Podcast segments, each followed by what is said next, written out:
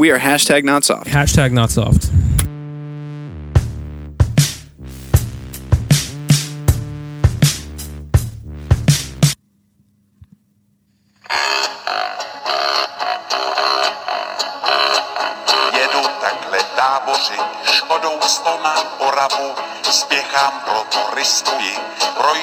Přes Moravu řádí tamto strašidlo, vystupuje z bažin, šere hlavně prašáky, jmenuje se Jožin. Jožin z bažin, močálem se blíží, Jožin z bažin, k vesnici se blíží, Jožin z bažin, už si zuby brousí, Jožin z bažin, kouše sajer dousí, na Jožina z bažin, koho by to napadlo, platí jen a pouze praškovací letadlo.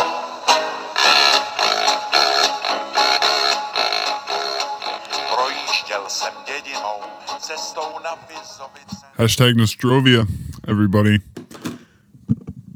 I don't even know where I was going with that one. Somebody sent me that video that of that song that was just playing, and then sent me another video of a guy in a Russian accent because I laughed really hard at that video. I laughed so hard I deemed it fit to have as the opening song today and not do the music myself. It's probably going to be the ending song, too. I'm probably going to play all of it because, well, you know, that was that was something special, wasn't it? But he sent me this somebody doing a Russian accent, and it was, to me, like, yeah, I like the Russian music. I don't like the Russian. Like, I don't need it. Don't take my positive response towards that song as, like, send me every Russian thing you have. You're not even Russian. We've never been to Russia. That'd be some crazy shit over there, wouldn't it? I'm pretty sure everybody smokes. I think it's just like one giant cigarette and turnip of a country that it's just misery. It's like gray. It's like my horrible Americanized idea of what Russia is, I guess. I'm not even going to blame America on it. That's just my own ignorant idea. That's what you get from being far removed from things and only hearing about it in media and studies and stuff like that. You know, whatever, whatever brings Russia to your attention. I mean, of course, Russia's like synonymous with communism. It's just like I feel bad for every German guy in the world because everyone immediately associates the word German with Nazi. They kind of fuck themselves over. I feel like that's prejudice, you know, because, I mean, I always talk about that at some point or another. It always comes up on the hashtag not soft. So let's go into a little bit of a Russian history lesson out of personal curiosity. It's a really big, really big country. I mean, between Russia and India, you can actually, you could make another continent, in my opinion. Okay, timeline of Russian history from the always accurate, never questionable source of Wikipedia, the free encyclopedia. You can find all this and more at n dot wikipedia dot org. So in the year eight hundred sixty, there was the Rus-Byzantine War. The Rus launched a successful raid on Constantinople. Okay, so there were, I don't want to say ancient Russians, but yeah, there were ancient Russians. That's that feels good that they're not new like this country. They're strong. They've they've been established. You can't see my left hand right now, but it's making a motion as if I'm gripping a steel beam and just building steel beams for Russia. Oleg of Novgorod. Oh my God. We're already starting. All right. Oleg of Novgorod. Oh my fucking God. Dude named Oleg conquers Kiev and moves the capital of Russia to Kiev in eight hundred eighty-two. Then the Rus-Byzantine War happens again. Or I guess it didn't stop going on from the year eight sixty to the year nine oh seven. Still going on. nine hundred forty-one. It's still going on. Does it does it last one hundred years? Uh, I can't see here. I'm not going to speculate. I'm not going to get hung up on how long this Rus-Byzantine War is going on. Oh, treaty was signed in nine forty-five, so eight sixty to nine forty-five, this country is being established out of a war. They had a female ruler, and then she died. She died eight years later.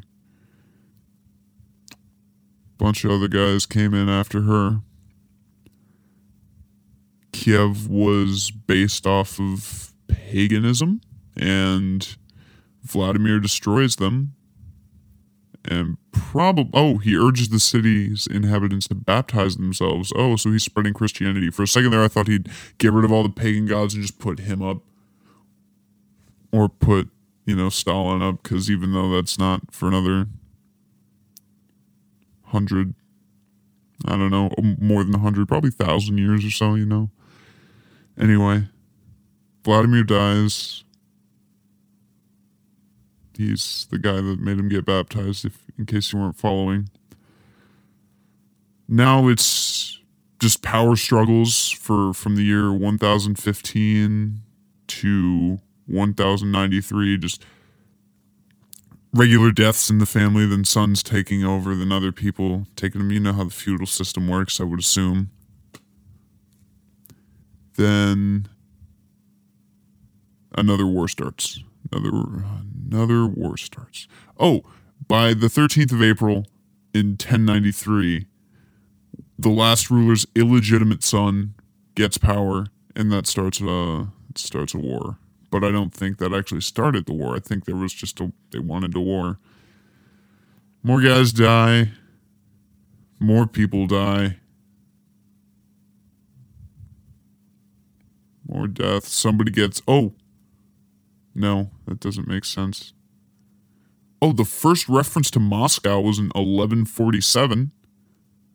We can attribute it to a man named Yuri.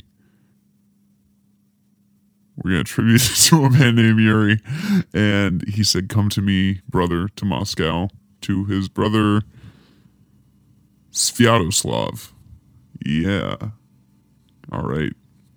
Then Hungarian king intervenes to try and get Kiev. Yuri escapes. Then Yuri takes it back. And then Yuri dies of intoxication in eleven fifty-seven. So, ten years from Moscow being referenced and, I guess, unearthed. It doesn't exist anymore. Hitting the the twelves now, thirteenth century. That war kind of happened again, another war, and it's has to oh with Genghis Khan. No shit, they they fought the Mongols. So Russia fought the Mongols in the twelve hundreds and twelve twenty-three. That's pretty tough. They were pretty. Those are some brutal fucking people. I'm not gonna think about the stuff they did because I'm just going to make stuff up. He ate their livers. In the fourteenth century, more people die. Then this guy marries somebody. And Dimitri the Terrible Eyes had been stealing from the Khan's tribute money. That's that's great. I wonder if Terrible Eyes meant blind or terrible. It's like scared the shit out of you. Oh, then he kills somebody. Great, but he doesn't take the position. He just killed the guy. I guess he like he killed the king at the time. I don't know what they call kings here at this point. I'm just gonna go with kings because it's old enough. No more people go on, go in power, go out of power. More war, Mongolia back and forth. A lot of battles going on. Then Terrible Eyes died, and now. Oh, now here's somebody named Vasily to the Blind. So I'm not going to assume Terrible Eyes means blind, or from the time of thirteen twenty-two to fourteen twenty-five, they figured out that there should be a word, blind, that's better than Terrible Eyes. So matter of fact, Russia. That's, that's pretty accurate in my hypotheses on Russia. Oh, now somebody comes to Moscow and declares himself the Grand Prince. They tr- they try and kick him out. They kick him out. He comes back, declares himself the br- Grand Prince again. Then he dies. dies a month and four days later on the fifth of July. The fifth of July, fourteen thirty-four, America hasn't even had its birthday yet. Wow. Look at us. There have been years, there have been centuries of war and death before America has even had its birthday. You know, all these people I'm butchering their names and rolling over probably mean some shit to, mean some shit to Russian people. It's like I wonder if Vikings, like the names of the Vikings mean something to people in Scandinavia. I don't know. More death. There's a Pskov Republic, so government, government's around, that's going on. It's becoming more complex. Up, oh, they're writing books. First book printed in Russia, the narrow-typed gospel book from fifteen fifty-three to fifteen fifty-four. It was published by an anonymous printing house. You can find a copy at the Russian State Library in Moscow and elsewhere. Get yours today. There's more battles. Livonian Order happens in fifteen sixty-one.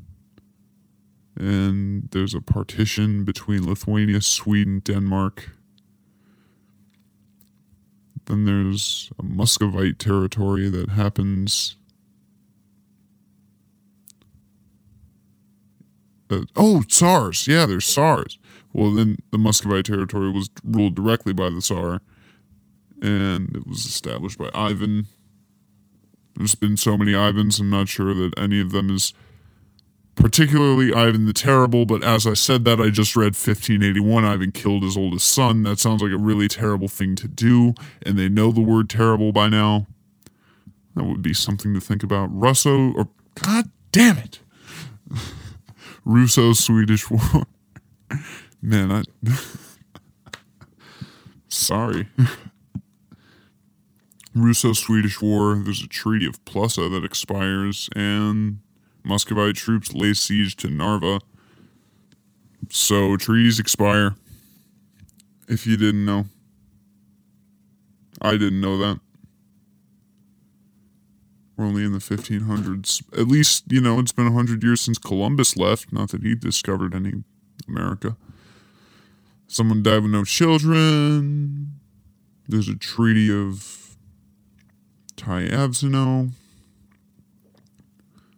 And a lot of people going to Muscovy. Oh. sixteen oh four, False Dmitry the First, a man claiming to be the deceased Dmitri Ivanovich, invaded Muscovy. Glad he's forever known in the history books of Wikipedia as False Dmitry the First. Like, yeah, just in case. All right, so Boris dies.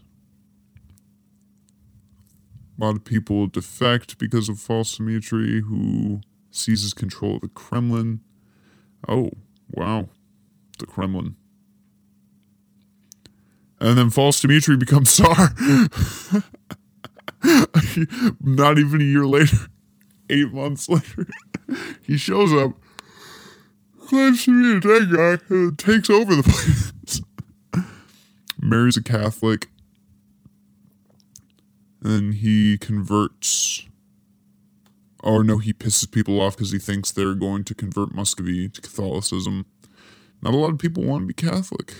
Can't blame him. Hindsight's twenty twenty, but conservative boyars storm the Kremlin and shot False Dmitry to death during his escape. That was two years later after he came and took over the place.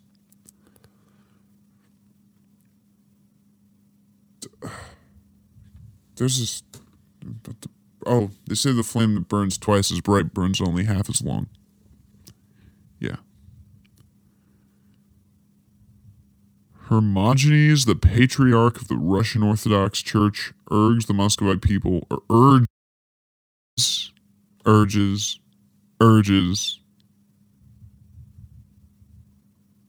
the Muscovite people to rise against the Poles. False Dmitry the Second was shot and beheaded. I guess they went with the second one of them. Crazy, crazy. That, that sucks that your son gets the name False in, in the, like, Couldn't they cut him some slack, for God's sake? He didn't choose to be false. A guy named Michael died. There was a salt riot in sixteen forty-eight, upset over the introduction of a salt tax. The townspeople launched a rebellion in Moscow. So Moscow's established.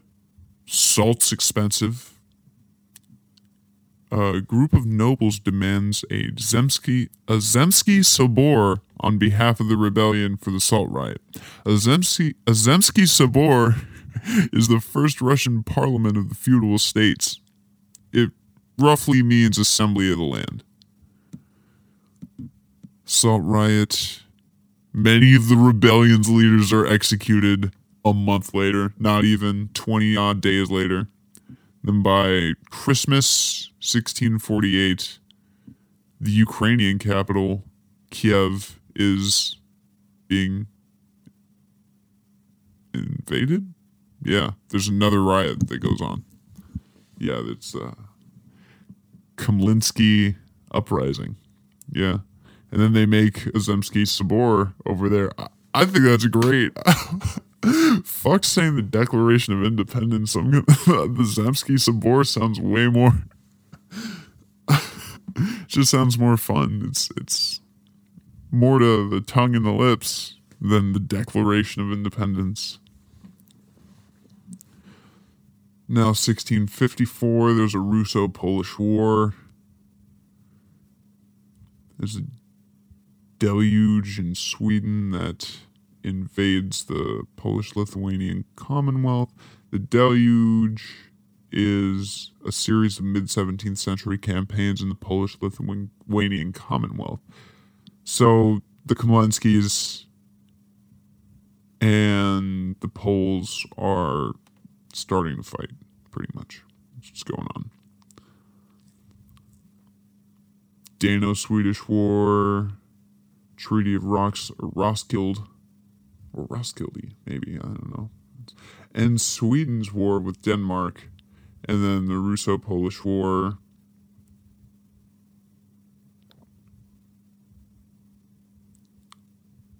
Is coming close to an end, establishing peace treaties in a commonwealth of three nations.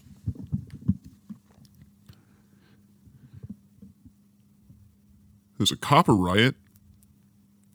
sixteen sixty-two, July twenty-fifth, there's a Copper Riot, and that is only eight, no, fourteen years from the Salt Riot. So we go from salt to copper. The Muscovites go down and demand punishment for the government ministers who had debased Muscovy's copper currency. I see. Fucking over the little guy. Happens in more nations than one. Still going on today. I'm not going to name any names.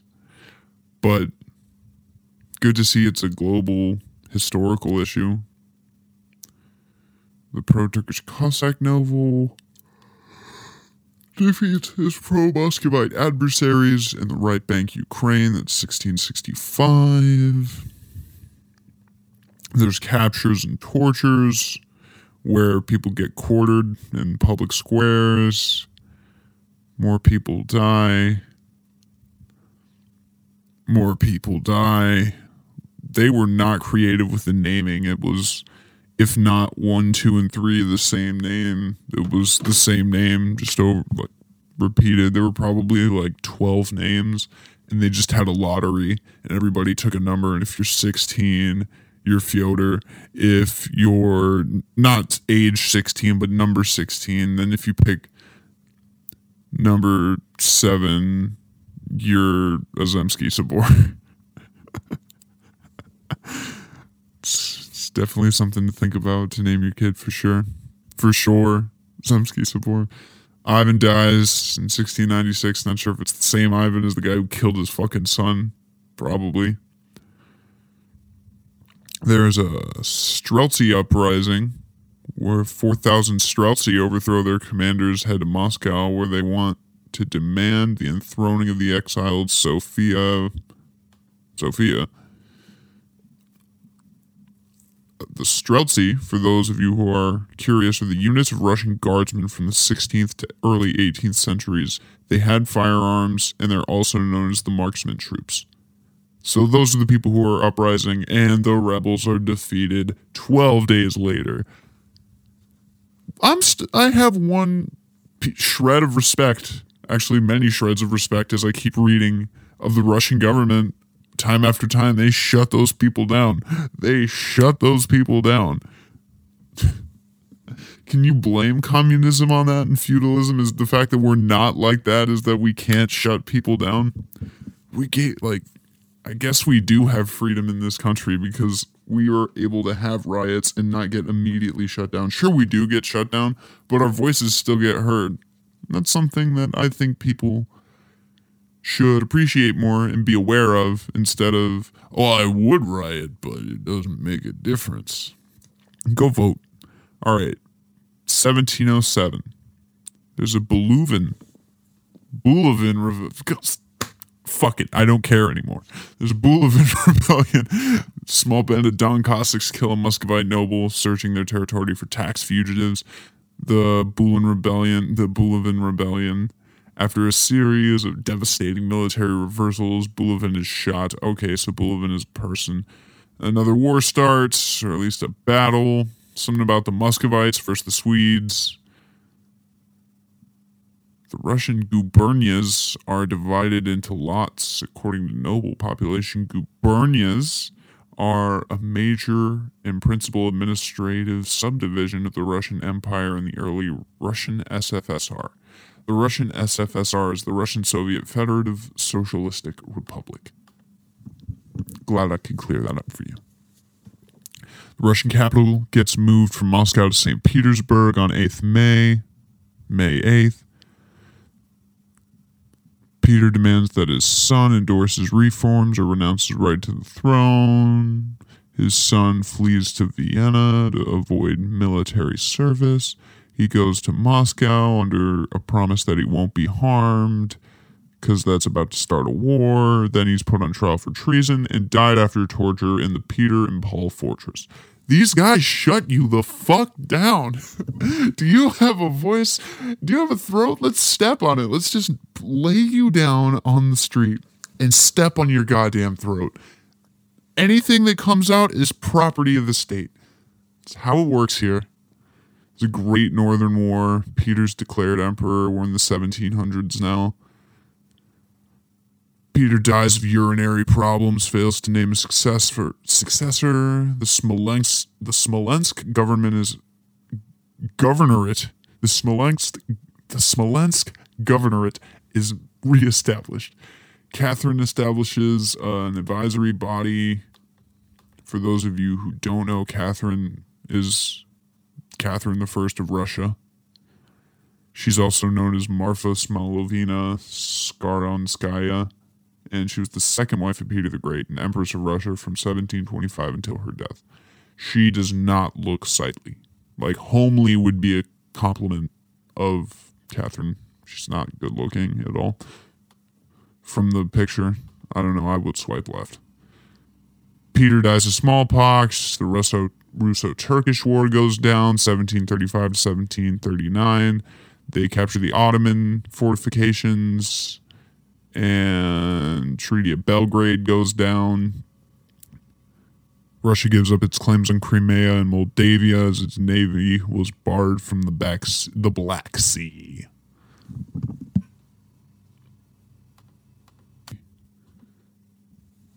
So Anna dies of kidney disease in seventeen forty. Sean goes to her, the throne goes to her adopted infant son, Ivan the Sixth. Anna's lover is declared regent. I don't know what that means.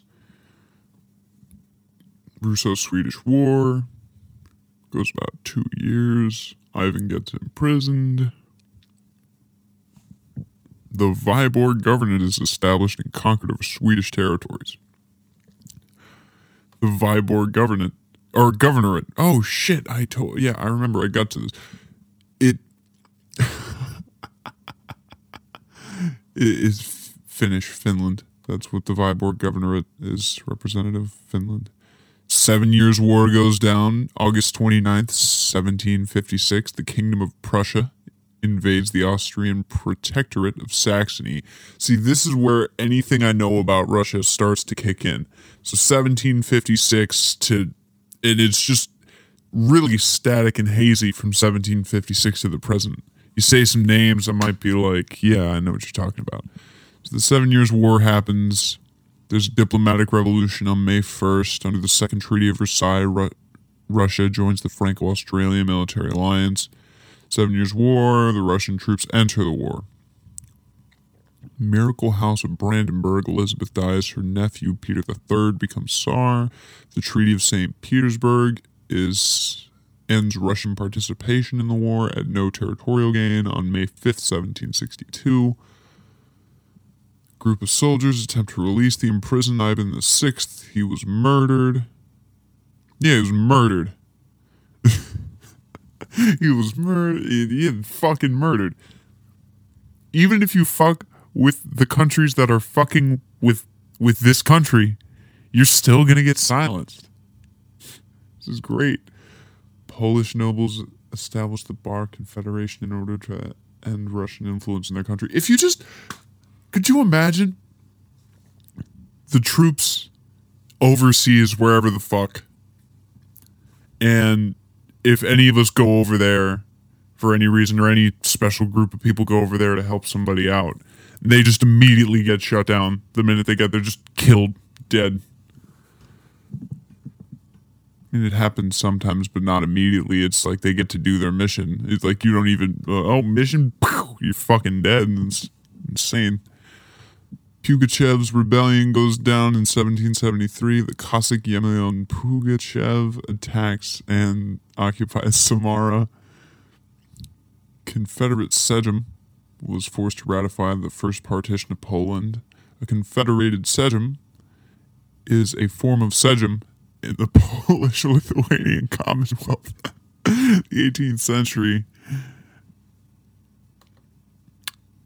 A Sejm of the Republic of Poland is the lower house of the Polish parliament. It consists of four hundred sixty deputies elected by the universal ballot and is presided over a speaker called the Marshal of the Sejm Republic of Poland. Sometimes you have a House of Representatives, sometimes you have a Sejm. What are you going to do? It's probably not pronounced Sejm. Like, the more I keep saying Sejm, the more wrong it sounds in my head. The Crimean Khanate, oh my god, was incorporated into the Russian Empire. The Crimean Khanate is, I'll find out.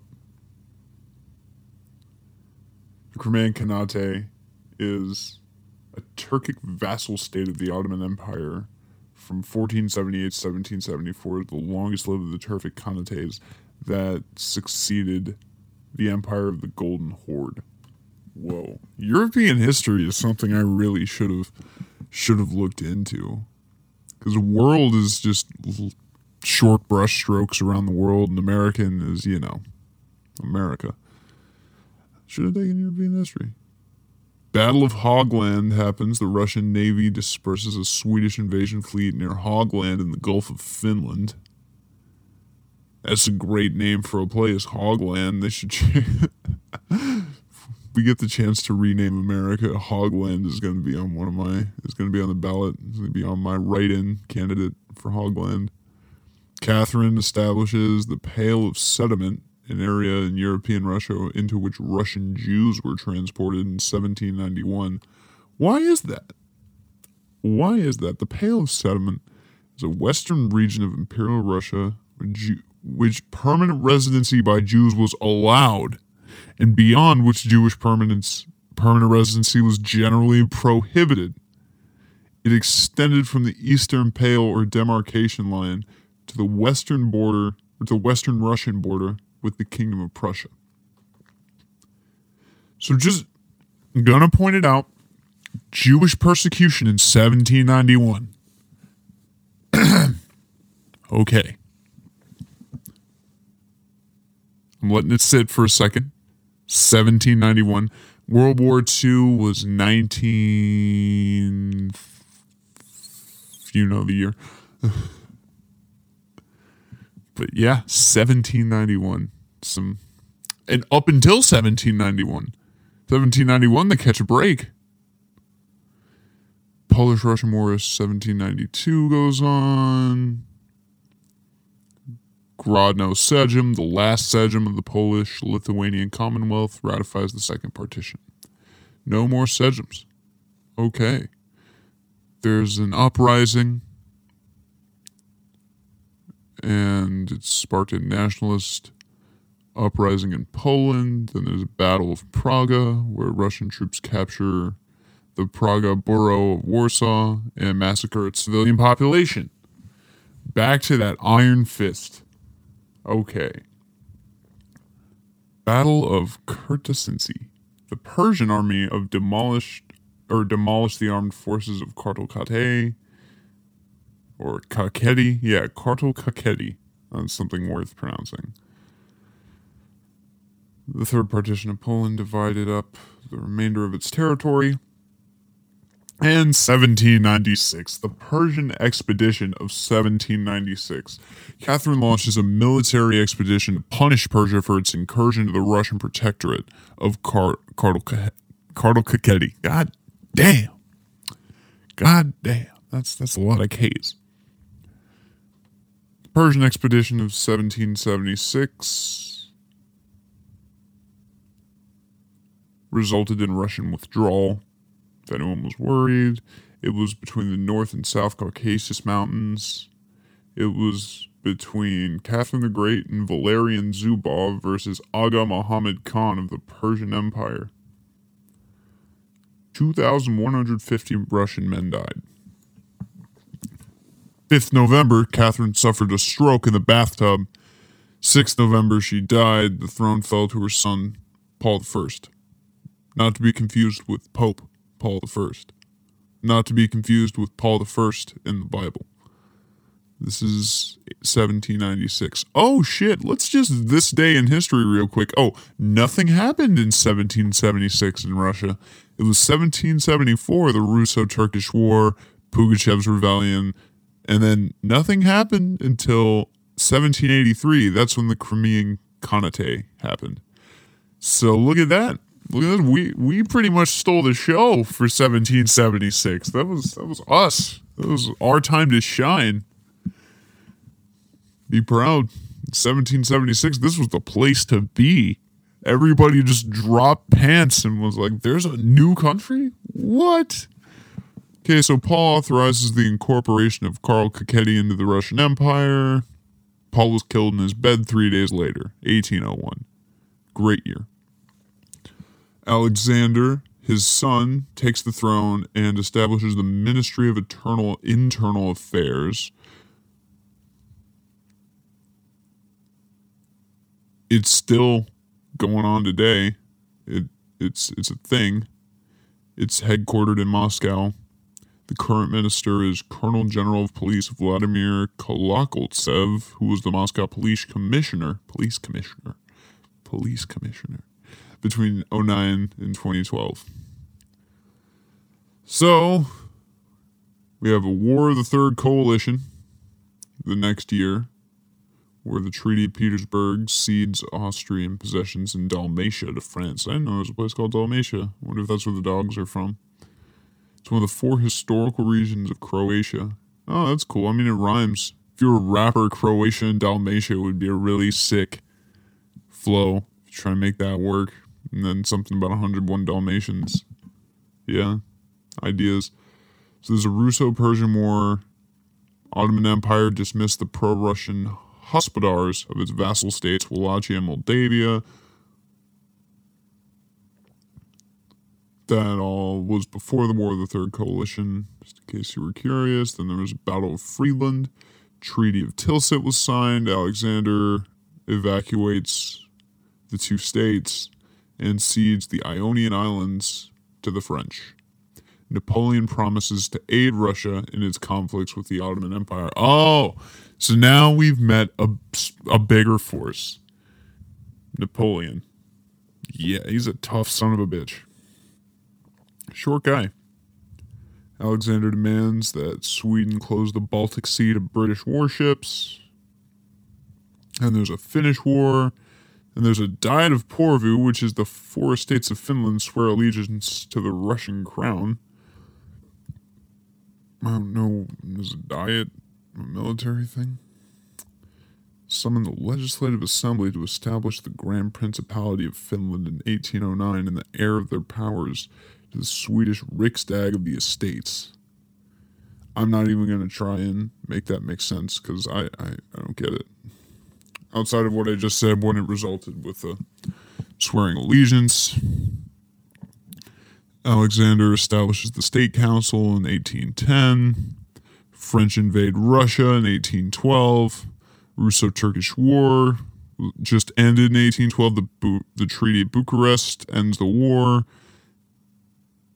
then not a month later starts the French invasion of Russia in eighteen twelve, then the French army enters a deserted Moscow, the high watermark of their invasion, and then the last French troops were for- forced off Russian territory that December. Good for them. These guys don't even take well to invaders. And we're the fucking superpower of the world. Probably because we're open-minded. Alexander dies of typhus. His oldest brother, the Grand Duke Constant- Constantine Pavlovich, uh, he swore allegiance to his other younger brother, Nicholas the First. Under pressure from Constantine, Nicholas published Alexander's Succession Manifesto, Decemberist Revolt. three thousand soldiers gather at the Senate Square in Saint Petersburg and declare their loyalty to Constantine and the idea of a Russian constitution. When talk failed, the Tsarist army dispersed with demonstrators with artillery, killing at least sixty people. eighteen twenty-five.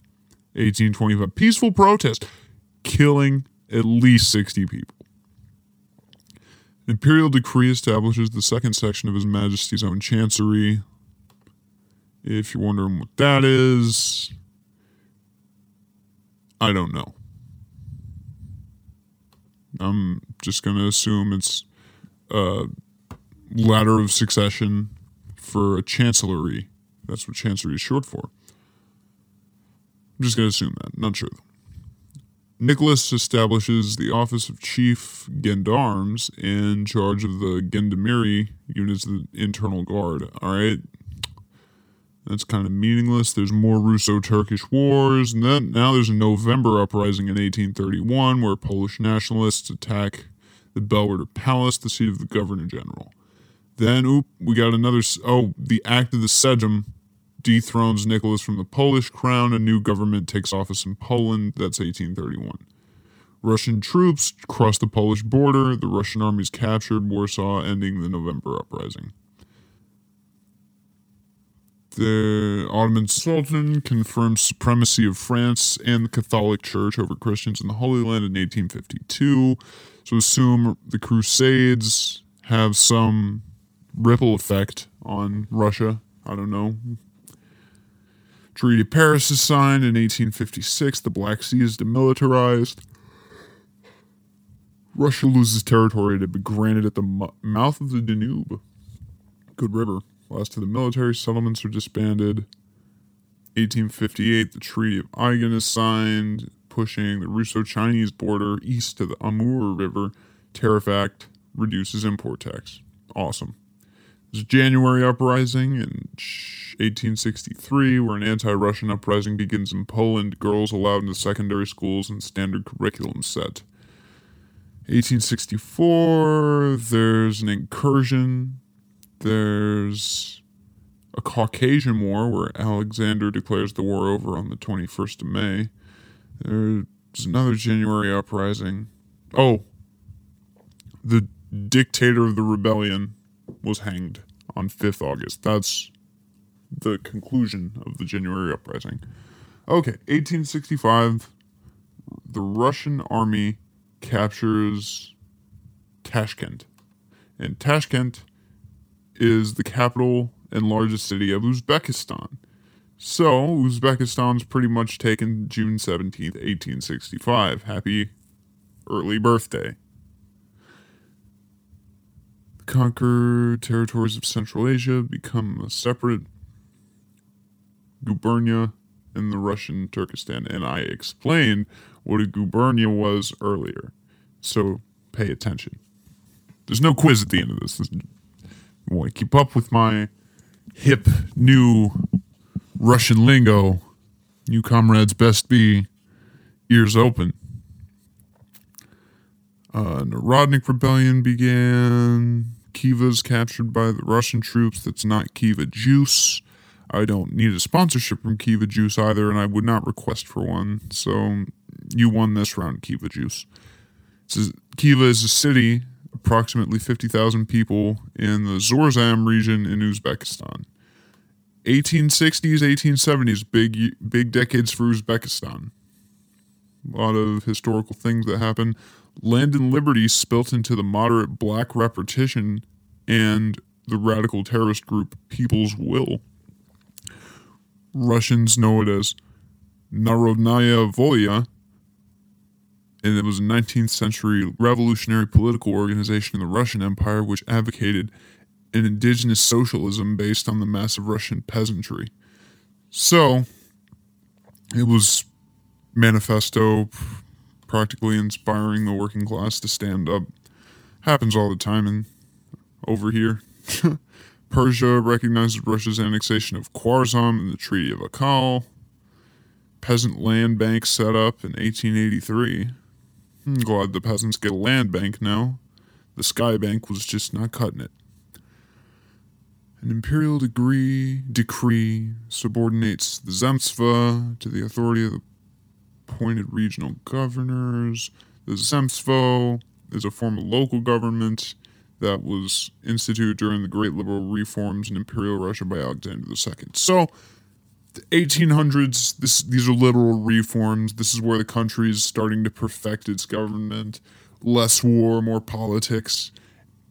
And the Marxist Russian Social Democratic Party held its first party congress in eighteen ninety-eight.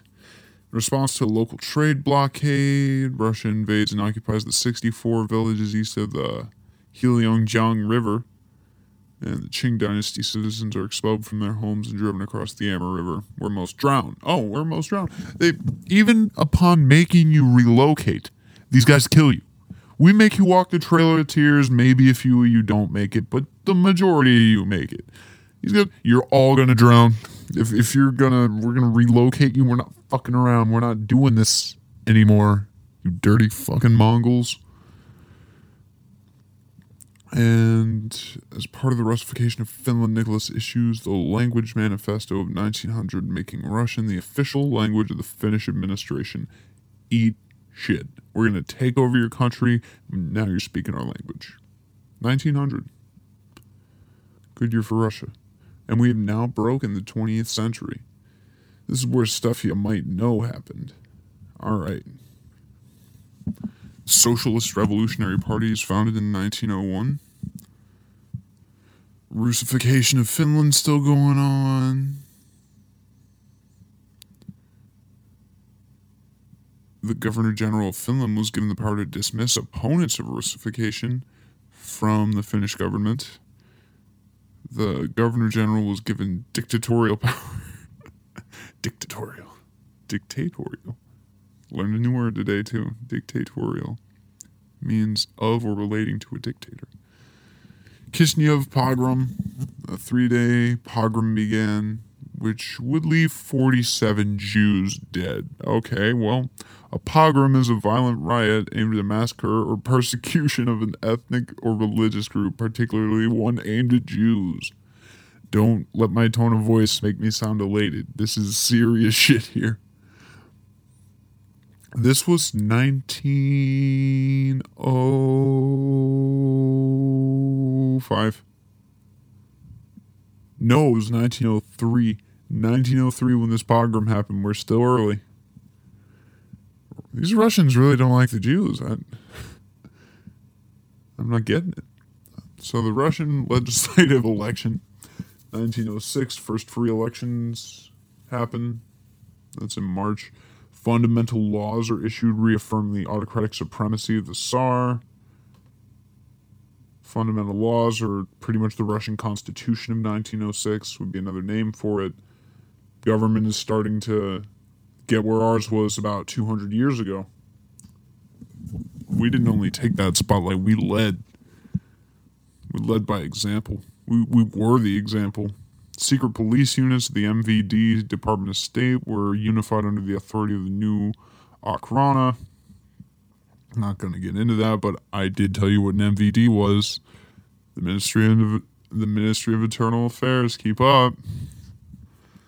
Nicholas changed the electoral law, gave greater electoral value to the votes of nobility and land order, orders. The third Duma began because the first and second one got nullified.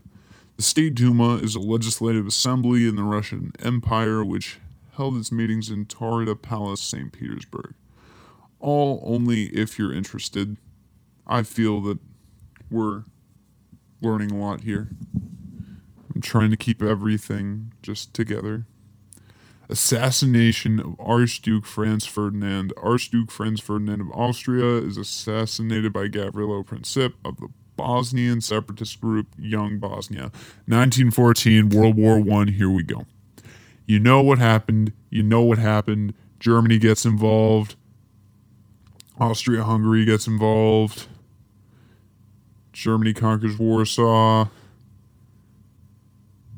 Gregory Rasputin. There's a guy named Franz Ferdinand around here. I wonder if that's where the band Franz Ferdinand got their name. Ah, here it is. The investigation into the assassination of Franz Ferdinand. Oh, yeah, Archduke Ferdinand. No shit, I already said it. Yeah, so that ha- happened. I say, don't you know? You say you don't know. I say, take me out. It's a February Revolution. Nicholas is abdicated. Legislative Council. There's July days. Pro-Soviet demonstrations happening on the streets of Petrograd. Rebellions put down. Bolshevik leaders arrested. Mapev take office. More political successions. Estonian Bolsheviks capture the capital of Tallinn. October comes around, there's more revolutions, there's more tension. The Cheka was established in December seventh. The Cheka is a Soviet state security organization. It was the first of a succession of them. Muslim Republic, the Idel Ural states established in central Russia. twenty-seventh December, the Russian, the Russian Civil War goes down. A volunteer army is established in nineteen eighteen. We get the Rumcharad. We get the Sobnarkom. And I... Uh, the Transcaucasian Parliament had its first meeting. Yeah. All right, cool. After January thirty-first, the Bolsheviks adopted the Gregorian calendar. All dates hereafter are given in the new style. So, that happened between the twenty-eighth of January. Oh, after the thirty-first of January. Between the twenty-eighth and the eighteenth of February. Okay. Mass conscription of the Red Army begins in Moscow. The Red Army retreats from Estonia in the face of Germans. Allied intervention in the Russian Civil War. Ido Ural state is occupied and dissolved by the Red Army. So much for their open-minded acceptance to Muslims.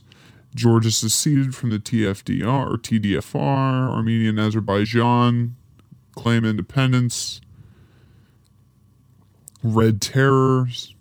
Russian people need to crush the hydra of counter-revolution with massive terror. You know, it's not that bad as far as it's getting. Like, yeah, things are getting a little out of hand, but like, oh, oh, they're actually starting to get a couple hits in. Time to crush them. Like, we didn't crush them soon enough.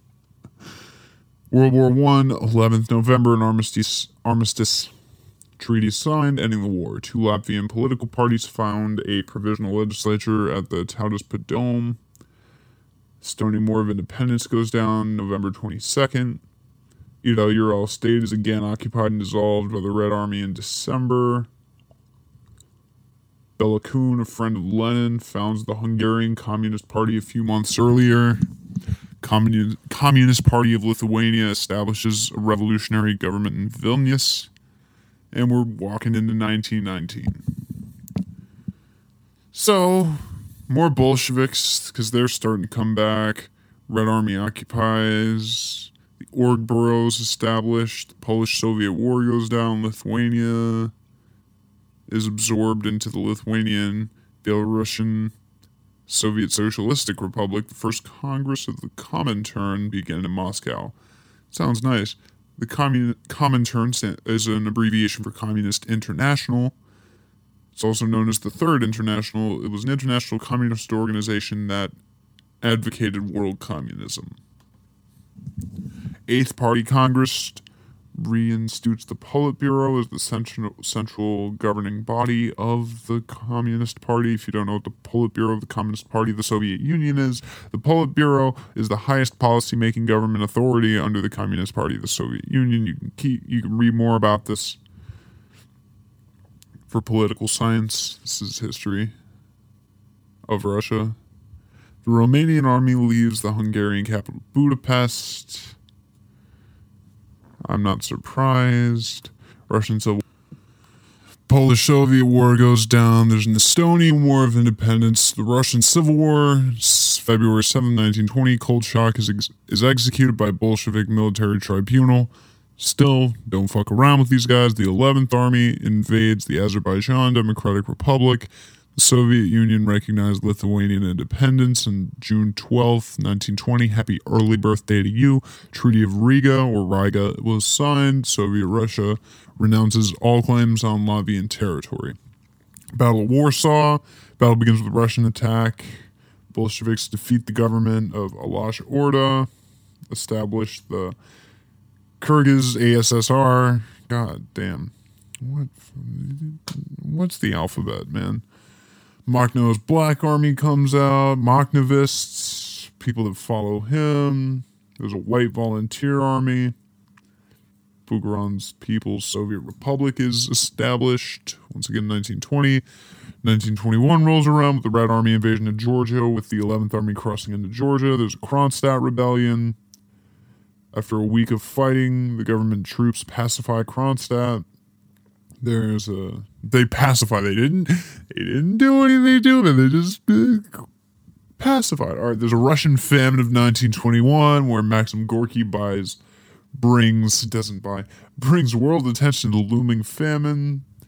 Somebody gets killed by firing squad by the Red Army. eleventh Communist Party Congress establishes the General Secretary of the Communist Party. It's Joseph Stalin. So Joseph Stalin rises to power in nineteen twenty-two. Pro-government living church, Tikhon Apostate, Patriarchate. All right, cool, why not? Oh, the Declaration of forty-six is written, which it echoes earlier concerns expressed by Trotsky, where the chairman of the Revolutionary Military Council was commenting that the Communist Party was insufficiently democratic. Lenin dies in nineteen twenty-four, January twenty-first to be exact. Soviet Constitution came to effect in of nineteen twenty-four. You know, that Soviet Constitution. Uzbek S S R is spun out of the Turkestan's A S S R. All the S S Rs are starting to go to their respective country. Trotsky's were forced to res- or is forced to resign in nineteen twenty-five, January sixth. Uzbek S S R joins the Soviet Union on May thirteenth. Peter of Krutitsky was arrested. I didn't pronounce that wrong. I'm serious. That's Krutitsky by Sergius of Nizhny Novgorod. Probably pronounced that wrong. Took the title of Deputy Patri- Patriarchal Locum Tenens. Nice to see they used Latin. Yeah, I'm glad to see that was universal. Article fifty-eight of the R F S R Penal Code is revised. That changes the penalties of counter-revolutionary activity, so we can't just kill everybody all the time. Sergius affirms the loyalty of the Russian Orthodox Church to the Soviet government. Trotsky and Zinoviev were expelled from the Communist Party. Five-year plan, nineteen twenty-eight, October first. Five-year plan. Stalin announces his five-year plan. Gulag is established April fifteenth, nineteen thirty. This is where I start to know what we're talking about, and I might be able to pronounce some fucking names. If you don't know what the Gulag is, it was where the Soviets incorporated and sending people to work work they incorporated work camps, and they started sending people there. It was punishment. Pretty nasty stuff. The five-year plan is announced fulfilled on nineteen thirty-two. That's that's not five years, actually. He did it in four. The first five-year plan. Elections to the Central Committee go down. Sergei Kirov is the chief of the Leningrad Party. He was the most popular member. So Sergei Kirov, you're like the Bernie Sanders of nineteen thirty-four. That's pretty cool. Kirov is murdered by Leonid Nikolaev at the behest of Stalin. Okay, fun. Moscow trials start in nineteen thirty-six. The second trial begins in nineteen thirty-seven. All but four were sentenced to death. The first one, all sixteen were executed. Uh, that's just to be expected from the Russian government. There's a great purge, August fifteenth, nineteen thirty-seven. Made relatives, accused traitors, subject to imprisonment in labor camps. Peter of Krutitsky is executed. Trial of the twenty-one goes down. All of them get executed. The Battle of Lake Khasan. A lot of people being held accountable for their actions in the nineteen thirties. There's a winter war where the Soviet army attacks Finland. Goddamn, what's their problem? You know, is Finland really that bad of a place? Is Finland really that bad of a place? I bet it's like feuding with your neighbor after X amount of time. You just forget what it's about. I'll never forget what it's about. Fuck my neighbor. Moldavian A S S R became the Moldavian S S R. Countries still going back to their respective S S Rs. The Soviet-Japanese border war start. Lithuania nineteen forty-one uh, independence starts. Be- the uprising begins on June twenty-second, and the El- the Lithuanian Activist Front government takes power in Lithuania two days later. Battle of Moscow. Three German armies begin an advance in Moscow. It's nineteen forty-one. Battle of Stalingrad. The German Luftwaffe begin bombing and raiding against Stalingrad. Operation Uranus. Soviet Union begins a pincer movement against the German forces. A pincer movement is where two armies attack from both flanks, sort of like pinching. Don't know why they didn't call it a pincer movement. Operation Spark, where the Soviet army launches a military offensive to break the siege of Leningrad. In nineteen forty-four, the Red Army crosses into Poland. The Russians recaptured Kiev just um, three months before that in nineteen forty-three. Sergius dies in forty-four. Warsaw Uprising, where the Polish Home Army begins their attack on German forces in Warsaw. Michael the First of Romania led, leads a coup of the military dictatorship of Ion Antonescu. Romania signs an armistice. Romania starts to get its independence over the next few years, over the next decade or so. Battle of Berlin goes down. Soviet Union recaptures Warsaw and Budapest. Potsdam Agreement moves Poland's borders west to reestablish the shape of occupied Germany. Invasion of Manchuria is August sixteenth, nineteen forty-five. That's where the Soviet armed forces land on Sakhalin, go to Korea. Soviet Union captures the capital. Good on them. There's an Iran crisis or Iran crisis where British troops withdraw from Iran or Iran. Pick one. Stick to it. Roman general election or Romanian general election, right where I said. Okay. Iran gets control over Azerbaijan.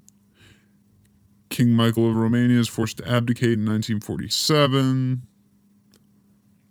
Czechoslovakian President Edvard Beneš accepts the resignations of the non-communist ministers and replaces them according to, to the demands of the K S C. The K S C is not Kentucky Slap Chicken. It is the Communist Party of Czechoslovakia. They just... I don't know.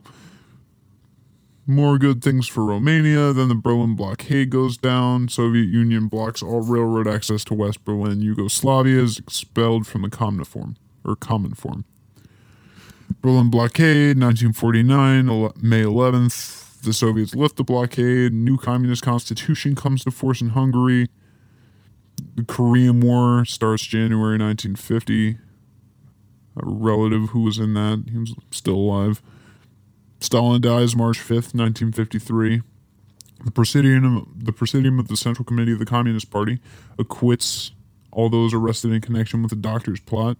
The Doctor's Plot was a most dramatic episode of anti-Semitism in the Soviet Union under Joseph Stalin's regime. So not only did Russia hate Jews, Stalin hated Jews. It was it was bad. Bad bad scene. I wouldn't want to be there. Battle of Dien Bien Phu happened, where Viet Minh forces loosed massive artillery barrage. Uh, battle ends in a French defeat. The Geneva Conference. I was wondering when that happened. You'll, oh, that this is a Geneva Conference. Oh, never mind. That's not what I was thinking. But it's good to know that the Geneva... Actually, I did want to know when that was, if you didn't. Signing of the Geneva Accords promised a complete French withdrawal, partition of Vietnam into a communist North and a monarchist South, and scheduled unifying elections for fifty-six. Khrushchev and Tito issued the Belgrade Declaration in nineteen fifty-five, where a month later Ho Chi Minh visits Moscow and agrees to accept Soviet aid. At a closed session, at an open session, Comniform is dissolved April seventeenth, nineteen fifty-six.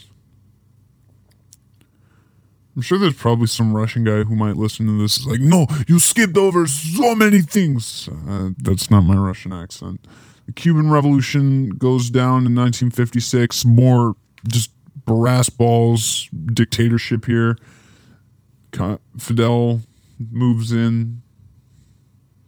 And the other guy flees to the Dominican Republic. The other guy is Fulgencio Batista. Just makes his ass leave. At least he gave him a chance and didn't kill him like anybody else in the fucking Russian uh, regimes. Tsarisms, I don't know. Khrushchev becomes the premier of the Soviet Union, and a year before, Fulgencio Batista flees to the Dominican. There's a Sino-Soviet split where the Chinese Communist Party uh, accused the Soviet leadership of revisionism, and so Moscow recalls thousands of Soviet advisors from China and ends economic and military aid. Bay of Pigs, you're starting to know what goes on. Cuban Missile Crisis goes down. Kennedy shows up and dies. Marx is still pretty prominent, or his ideas are. Sino-Soviets had a border conflict in sixty-nine. The Vietnam War goes down. The Paris Peace Accords happen. Now, in the seventies through the eighties, Russia starts getting involved. Or, yeah, Russia starts getting involved with Africa. Ethiopia, Mogadishu, places like that start to feel the cold red fingers and fists of the of the Kremlin. I don't know what to call them. I, I don't know what to actually call them. U S announces its boycott of the Moscow Olympics because of the invasion in Afghanistan. See, it's starting to scare people. Suslov and Brezhnev died of strokes and heart attacks in eighty-two. Invasion of Grenada, that's the other thing I wanted to know. October twenty-fifth, nineteen eighty-three, the United States and its Caribbean allies topple the Cord government. If you don't know what the Cord government, it's the government, part of the New Jewel, New Jewel movement by Winston Bernard Cord. It, he pretty much took power for three days and then it, we helped that. Then Chernenko announces a Soviet bloc boycott, then dies of emphysema a few months later. Singing Revolution starts in eighty-eight. Everybody starts splitting up from Russia, finding their place in the world. Velvet Revolution goes on. Communism starting to not be as popular in Russia because of the people. First Congress of the People's Deputies start. There's a Soviet coup attempt in nineteen ninety-one. A group of high-ranking officials calling themselves the State Emergency Committee said that Gennady Yaneyev was supposed to replace Gorbachev. Same revolution still going on. Ukrainian parliament adopts the Declaration of Independence of Ukraine. Good for them. That's August twenty-fourth, nineteen ninety-one. Still got a couple months before their birthday. Fifth Russian Constitution's adapted, First Chechen War in the late nineties. There's a few more wars. There's a Second Chechen War in ninety-nine. Boris Yeltsin resigns, and Prime Minister Putin became acting president in nineteen ninety-nine. Putin wins presidential election in two thousand. There's a theater hostage crisis in two thousand two, where these rebels seize the House of Culture Theater in Moscow, taking about seven hundred people out with them, and then they want immediate Russian withdrawal from Chechnya, and then the police respond with pumping anesthetic into the building, storm it from every entrance, executing all forty-two terrorists. one hundred twenty hostages also died due to cumulative effects of intoxication, hunger, and maltreatment by the terrorists. Of course, seven hundred people packed into a theater, plus terrorists, and no cops could have possibly shot a stray bullet or two. Nobody could have possibly hit, had some friendly fire going. No, it had to be the had to be the terrorists. Of course, I'm gonna call you out because that's fucking it's fucking low. Putin wins again in oh four. Bush won here. That kind of sucked. Boris Yeltsin dies in two thousand seven of congestive heart failure. Putin loses in oh eight. Putin gets it back in twenty twelve. He also signs the treaty on the adoption of the Republic of Crimea to Russia in twenty fourteen. So that does it. What happened was I said all this before, and then I lost it. So I just did it again. I tried not to, but I realized I got further along than I thought, and I just like, fuck it. I'm not going to make you guys suffer. Whatever. Here you go. Russian history. Isn't that interesting? Definitely left me. Hashtag not soft. Projížděl jsem dědinou, cestou na Vizovice, přivítal mě předseda, řekl mi u Slívovice, živého či mrtvého, Jožina kdo přivede, tomu já dám za ženu, dceru a půl jezede. Jožin z bažin, močálem se blíží, Jožin z bažin, k vesnici se blíží, Jožin z bažin, už si zuby brousí, Jožin z bažin, kouše sa jerdousí, na Jožina z bažin, koho by to napadlo, platí jen a pouze praškva z letadlo.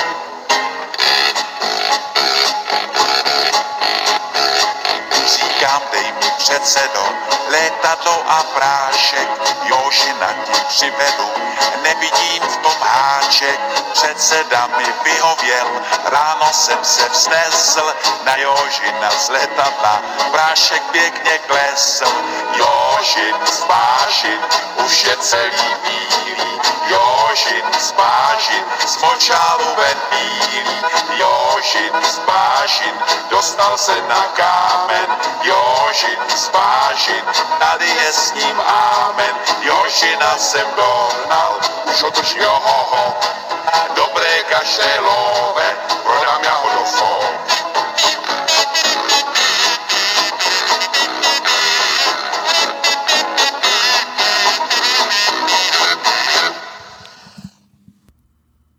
Yeah, I love things. Ooh, I love material.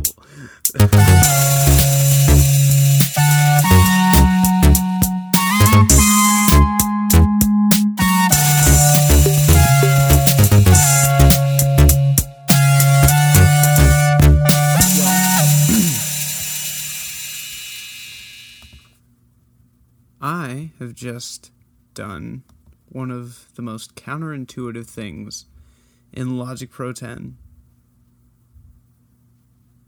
that I'd ever even, that I'd never even think I would do.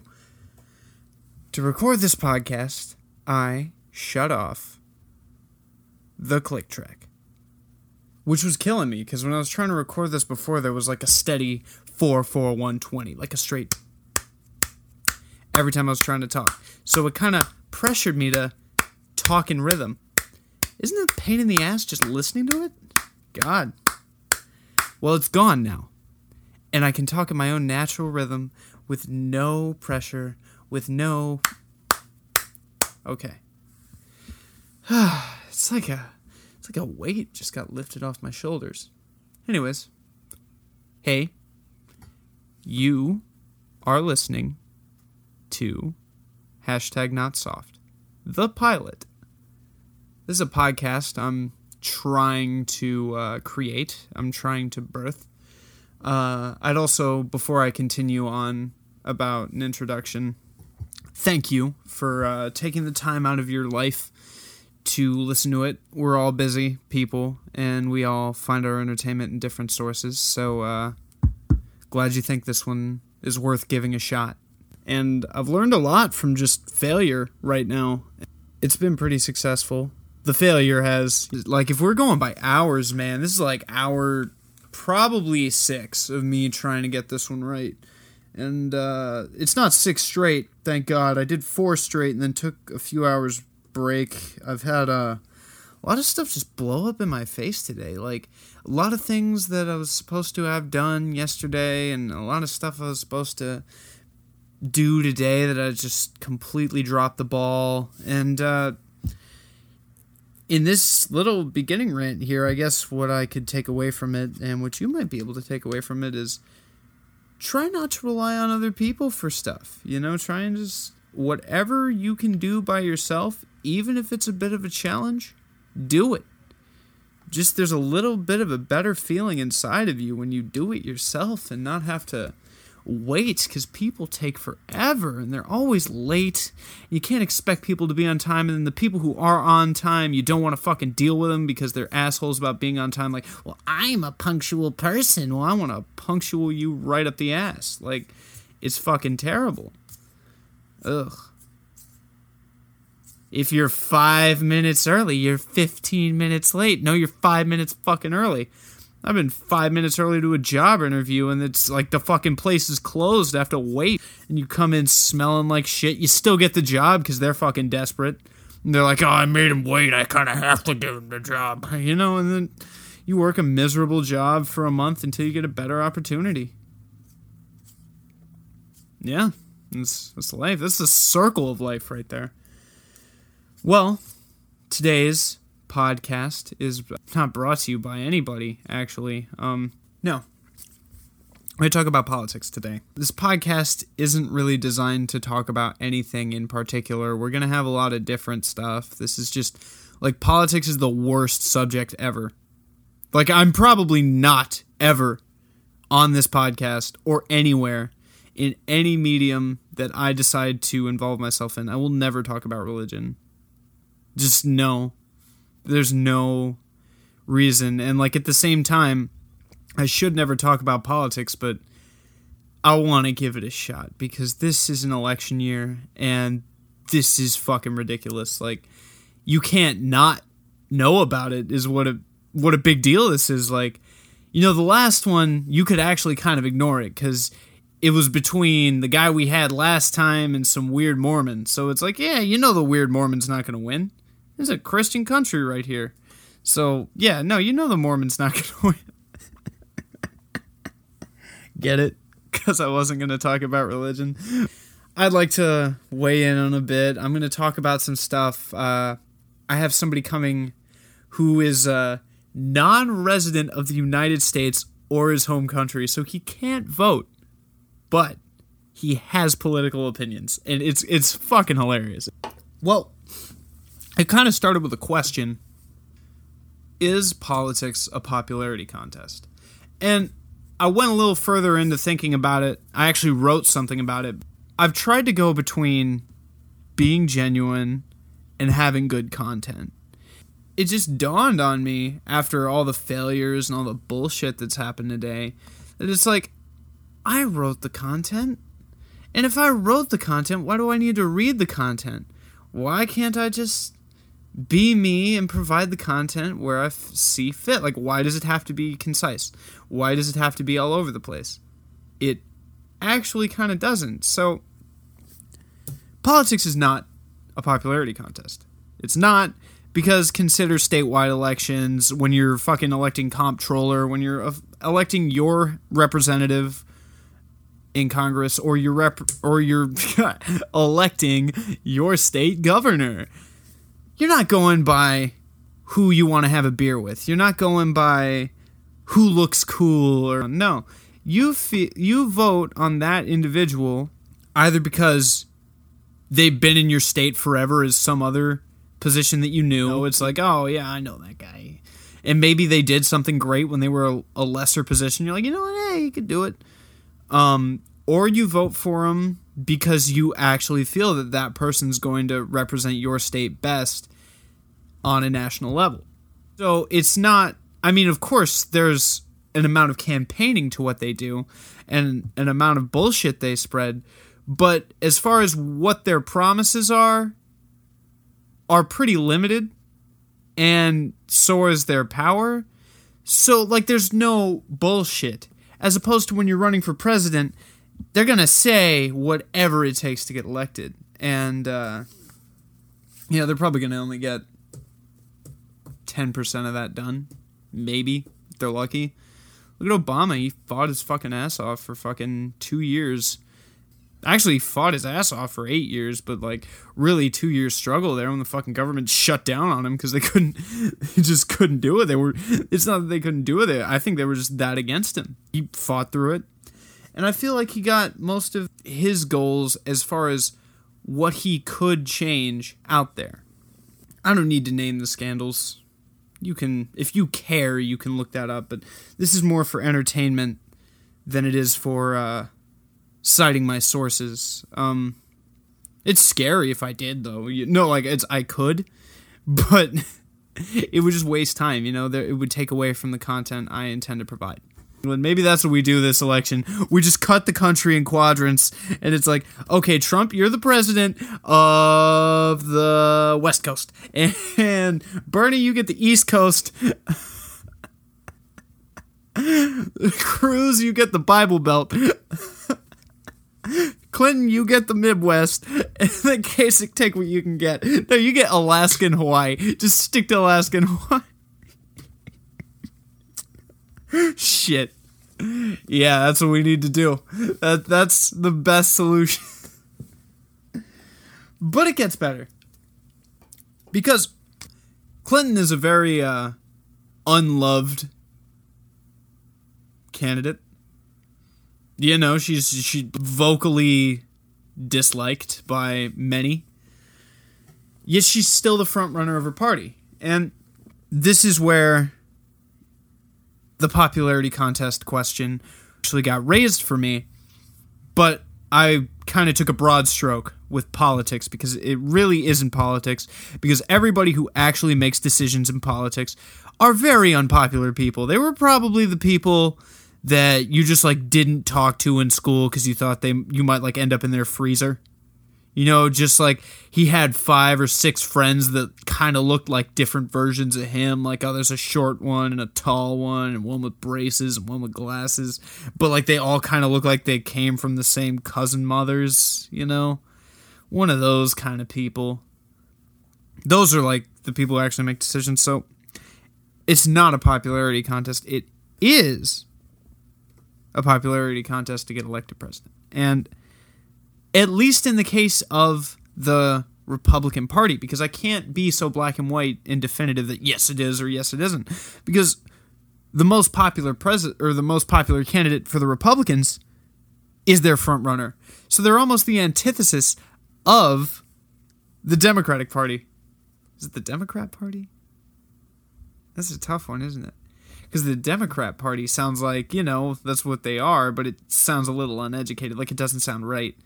But the Democratic Party sounds like an event where people who enjoy justice and everyone getting an equal say go hang out. They got me there. This election, we've seen or heard from at least thirty different people representing the different parties. Most of them have already dropped out. That doesn't even include the independent parties, like if your state has some weirdo that's like, yeah, I'm running for president. Like, include, like, I don't even think that thirty includes Vermin Supreme. That's how narrow that thirty is right there. Don't let some bullshit technicality be the reason you don't vote, because I would love to be able to clean toilets and have a say in my government. Some say, or even the illusion of having a say, because that's not even anything they give you in any fucking other country in the world.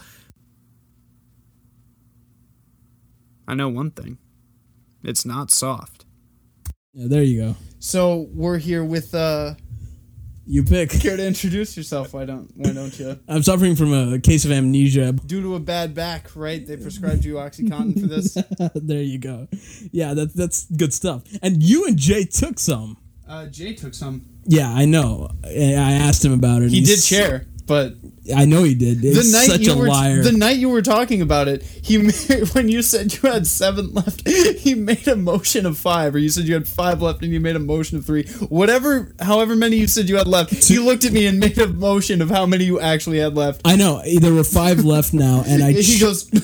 He is such a liar. I asked him, and he's like, wait, didn't you finish those already? Like, didn't you finish all of them? Like, you're, you're such a piece of shit liar, dude. Honestly, when it comes to, uh, when it comes to opiates, I mean, you got to keep track of that shit. You can't not notice that, you know? No, I knew, I knew he had taken some. I, I, I had seven exactly, he took two, and whatever, it's done. See, everybody, did you get any more? Uh, I, I didn't need it. Nah. Oh, yeah. Didn't they get it? Didn't they give it to you for, like, a rash on your back? Yeah. So, that's the problem with politics in America. They have one small ache and pain, and bam, they're giving you OxyContin. It's fucked up. Dude, God bless, man. God bless. Uh, I mean, that's kind of the great thing, right? You know, I was, I've been teaching myself economics. No shit. And, uh... Yeah, because I, I guess Means wasn't that much of a help to you. No, Jay Means was worthless. So I fucking, I was looking at uh, monopolies, and there are government-granted monopolies. Craziest thing. So there's this company, and, uh, God, I forget what they're called, but they have the the monopoly on pharmaceutical cocaine. And uh, their website will give you the, oh, here it is. Yep. This website, is that not fucking frightening? Yeah, seriously. It blinked. And it changes. You're going to see another face, too. And that's their fucking logo. And it gets better. If you look at their timeline, I'm not going to bring it up. They, uh, not only do they have the uh, monopoly on cocaine, they started making x-rays in the early eighteen hundreds. And then they had a hand in the Manhattan Project. That's crazy. And we're buying like, pain pills from this company. Yeah. Well, it's fucking frightening. I know, man. I, I'm interested in the debate about now. I'm I'm personally not an anti-vaxxer or anything like that. I, vaccines, I, I vaccinated my child. But what's your opinion on that? Speaking of this pharmaceutical crap, actually, never heard of an anti-vaxxer. Was an anti-vaxxer? They don't. They, it causes autism. They think. Uh, Robert De Niro was on the Today Show. He was talking about it. What the fuck does Robert De Niro like? What does his opinion matter? You talking to me?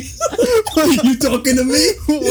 You talking to me? I'm the anti-vaxxer, motherfucker. Well, what? Okay. Good for him. Let him not vaccinate his kids and die like the fucking kids in Africa, which is a problem. We can't close our borders to Syrian refugees. How do you feel about that? Uh, can close our borders to Syrian refugees. Well, uh, wow. Or do you feel that we should close our borders to Syrian refugees due to our overwhelming population? You just said we can't. I'm asking you. It's an opinion. It doesn't really matter. I think Obama wants it, but I think everybody who's going to take his position doesn't want him in here. I, I think Obama will probably do something along the lines of we need to be more welcoming to uh, Syrian refugees and things like that. When it comes down to actually welcoming them in, I don't think he's going to do it. Because there, there was something along the lines of vetting processes. I forget what other... It was a European country that... England, I think, maybe, that let a lot in. And they are having buyer's remorse. Isn't there a national sport, cricket? Yeah, cricket. That, that desperate, huh? This is... Re- We're not going to use any of this. This is going to be so bad. We have to go... Hail Mary to cricket. Yeah, Hail Mary. Well... Um, I can understand buyer. How could you have buyer's remorse over people? That's not. That's, Syrian refugees like the slave trade. Like, oh no, you take them, you take them, yeah. Like, oh Jesus, that's terrible. It's like they let them in, and then they're like, oh, we made a mistake. We made a mistake. We made a mistake. They're raping our women and taking our jobs. Just like the, they took our jobs. They took your job. You know, every time I see a landscaper, I just yell, "You took my job." It's like I have a job that pays probably ten dollars more than they do an hour. Yeah, exactly. They probably get paid in like soda. No, seriously, and like beer and stuff. I'm a little jealous, actually. Well, of them? Not not of them, but that they get paid in beer, and I have to get paid in money and buy beer. That's. If I get paid in beer, I cut out the middleman. That's true. Yeah. Now, speaking of middlemaning, um, We're not going to use any. Do you of this. feel that John Kasich's policies are reminiscent of Mitt Romney? Uh, he's uh, no, I, I haven't looked into Kasich's policies too much. I don't much. think anybody has. I yeah, don't think, seriously. I actually, everybody I've talked to doesn't even know how to pronounce his last name. Right. I, th- he, they always say he's the moderate, right? Like he's he's the Republican moderate. He's the one that Democrats could potentially vote for, that kind of thing. I, I would assume Mitt Romney's a little bit more Republican than he is on the on those issues. I could see that. I was saying earlier, actually, that uh, we're not going to vote a Mormon. Like it's just, it's not gonna, oh, fun fact about my guest, who's suffering from amnesia. He is uh he's what is considered an N R I, which is a non-residential Indian. So look he, at that. Even I, I swear I did not know that. He that has is crazy. No say in his country, but he's not a citizen here. So he has no say in this country. And yet I know more about the politics of this country than the average Joe, so that's fucked up. And his vote can't count anywhere. No, no, no. There forget the vote not counting. There is no vote. Yeah, I can't vote. Exactly. There's no vote. Yeah. No, no, no. Not, not that it doesn't count. It's not there to begin with. I mean, like, shouldn't you know, it's, it's it's it's like if you said, "Oh, his voice doesn't count." No, he doesn't have a voice to begin with. He can't speak. He can't do anything. He can go up to the voting booths and they'll just kick him out. Partly because he's brown, but that's besides the point. No, that's what it is. He approaches the voting booth. They shoo him off with a broom. Just get out of your filth. They just throw tandoori chicken on the side. Go eat it. The man, yes, fucking bait you with Indian food. Trailing down the house. Yeah, there you go. Jesus. Where's where would you vote? Like, is do you know where your quote unquote like voting booth is? Yeah, it's uh, I think it's where the hell is it? Isn't it near uh, where you go down on forty-one? Instead of going right to Hollywood twenty, you take a left uh, on forty-one and you keep going. Uh, that's where it is. Oh, really? Yeah, M- yeah, yeah. Mine's uh, mine's a synagogue. Yours a synagogue? Yeah, mine's a synagogue. Like on Proctor, actually, it's. Legit. Yeah, no, seriously, it's a synagogue. That's where I go. That's where I'm supposed to go vote. Vote. Okay, nice. Did you? Oh. So did you vote in the primaries? Yeah, very funny. I didn't either. you, you didn't vote? Not in the primaries. I, I woke up and had to go to work, and there wasn't enough time to go has, vote. Has Florida happened already? Yeah, ours was like the beginning of March. I, I know you're you're going Democrat, but uh, sorry, was I supposed to mention that? Oh. That's all I'm going to say. Oh! uh, let me say this. I think, I'm, I'm guessing Hillary won. Your vote wouldn't have mattered anyway. She would have won by too much. I know. That's that. Actually, that was part of what I was saying, that she's getting more delegates but less popular votes. Yeah. So, no, you're right. Do yeah. you feel that this election is a popularity contest? Uh, well, I was going to say yes on the side of the Republicans with Trump. But on the Democratic side, absolutely not. Hillary is so unfavored. She's with very the Democrats. Unloved. Yeah. There is a hashtag rolling called Bernie or Bust, which essentially says either Bernie Sanders or I'm not going to vote at all. Really? I'm not even kidding. And and amongst the national Democrats, Bernie leads Hillary. But Hillary gets the superdelegates, which are the I think the senators and the governors and things like that. Do they... Can they leap tall buildings in a single bound? They faster than an airplane? They're definitely not. No, man. They're they're, they're losers. That's what they are. They're definitely not winners. Uh, yeah, so it, it's funny you mentioned that. On the Democratic side, no, it's not a popularity contest. But isn't that fundamentally what partisan politics is? That they have to be the opposite of one another just for the sake of being the opposite of one another. You know, it's like, oh, they're going to pick the guy that they love? Well, fuck you, we're going to pick the guy that we hate. Oh, yeah. You know, yeah. I, I just can't tell the motive behind it. Would, care to speculate? Uh, you're, ta- you're talking about, like, Trump and Hillary? Yes. The, wh- who, what would make the Republicans pick Trump even though one of the... They don't want to pick Trump. Yeah. I mean, just today it was announced that Kasich and Cruz are joining forces. I really wouldn't want to pick Cruz. Yeah, I, I don't like Cruz. Are you watching this, just this sad, pathetic man be sad and pathetic? And exactly. Then, in the name of God, at yeah. that. They're like, he has to bring God into fucking everything. I know. It's... Uh, it, Trump doesn't do that. I think one time he said, I don't bother God. That's what he said. I don't like to bother God with my problems. No. Uh, so, yeah, no, anyway, get, get, getting back to your point, um... with with Trump, it's the, they don't want him, but the voters want him, right? Right. And he needs one thousand two hundred thirty-seven primary votes, or de- delegates, I think it's called. And they're doing everything, the Republican Party is doing everything they can to stop it. But the voters have different motives. You know, I was worried about this podcast not, like, being a little lacking on the information. You are killing it. You Thank are you. providing the facts. Oh, thanks, man. And keeping it interesting. I couldn't do that myself. I tried. I ended up, like, crying. I, we should you should have me over more. This is this is fun. It was like when I went to that Indian restaurant and had to wash my mouth out.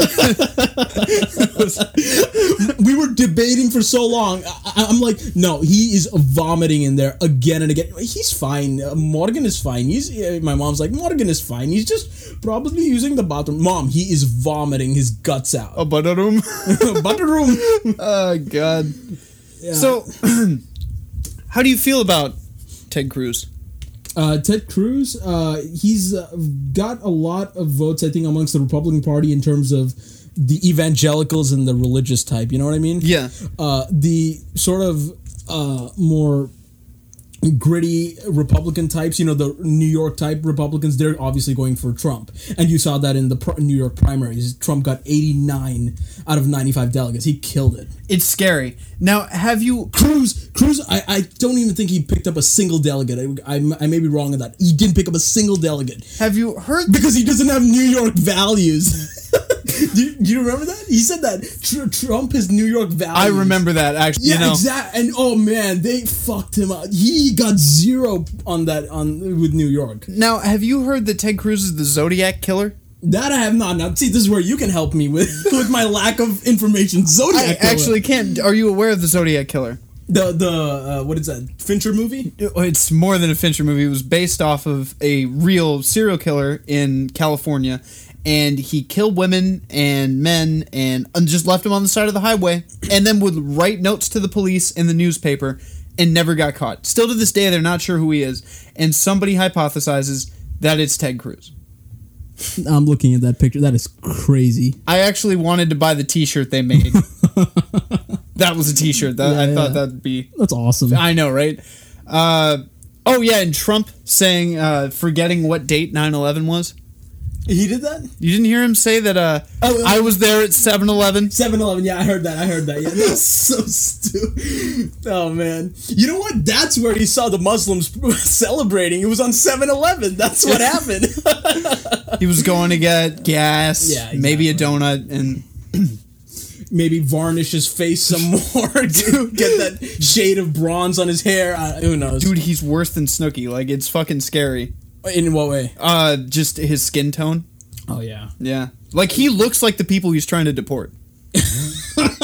Yeah, that's so true. He might look in the mirror and deport himself one day. You never no, know. That's what I'm afraid. Like, he gets in line to see them all deported, and then they yeah, deport him because exactly. It's like, get out of here. His own voters throw him out because he's like, you've become too much one of them now, you know? No, they just mistake him. They just see the the long line, and it's like, one, two, nice try dyeing your hair there. Then we're out of president because no one's going to go, like, that's the plan. They're going to elect Trump and then deport Trump. There you go. Yeah, that, that's the plan.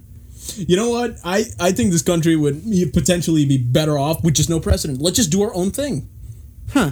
No, nah, I'm, I'm kidding. That's so, the stupidest idea ever. I'm kidding, I'm kidding about that. Now, something I found interesting is uh, the Bernie and Hillary thing. It reminds me of uh, their close votes. It reminds me of the Bush and Al Gore oh, yeah. Uh, yeah. recounts, the several recounts. How does that... Um, how do you feel about that? That's interesting. With Bush and Gore, I believe Ralph Nader was ran as an independent, so he snuck some votes away from Gore. And then, you know, it caused that whole fiasco with the Florida thing. But uh, uh, with this, it's just, it's, I don't think it's even close, to be honest with you. The the voters themselves, it's very close with them, but when you, and that's delegates. Yeah. When you get with superdelegates, it's not even close. Hillary dominates Bernie when it comes to superdelegates. I know, it's frightening.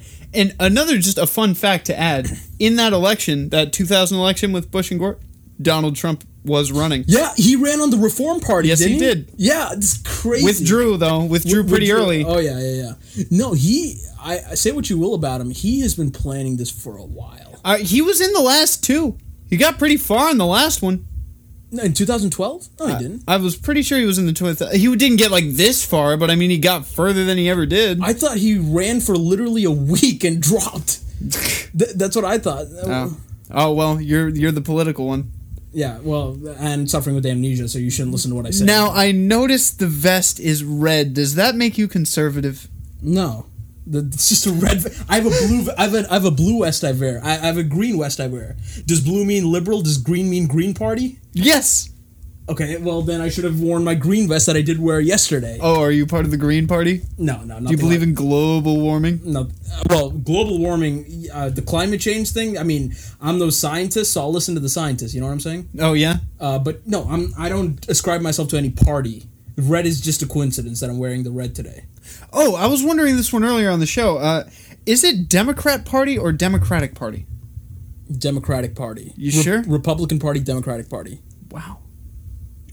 You cleared that up in like, in like two seconds. I was wondering for like, I was like, shit, I'm now, worried. Now, I'm I'm very curious about you. Which party are you about? I'm voting for Hillary. No, I know you're voting for Hillary, but which, no, they're Democrats voting for Trump.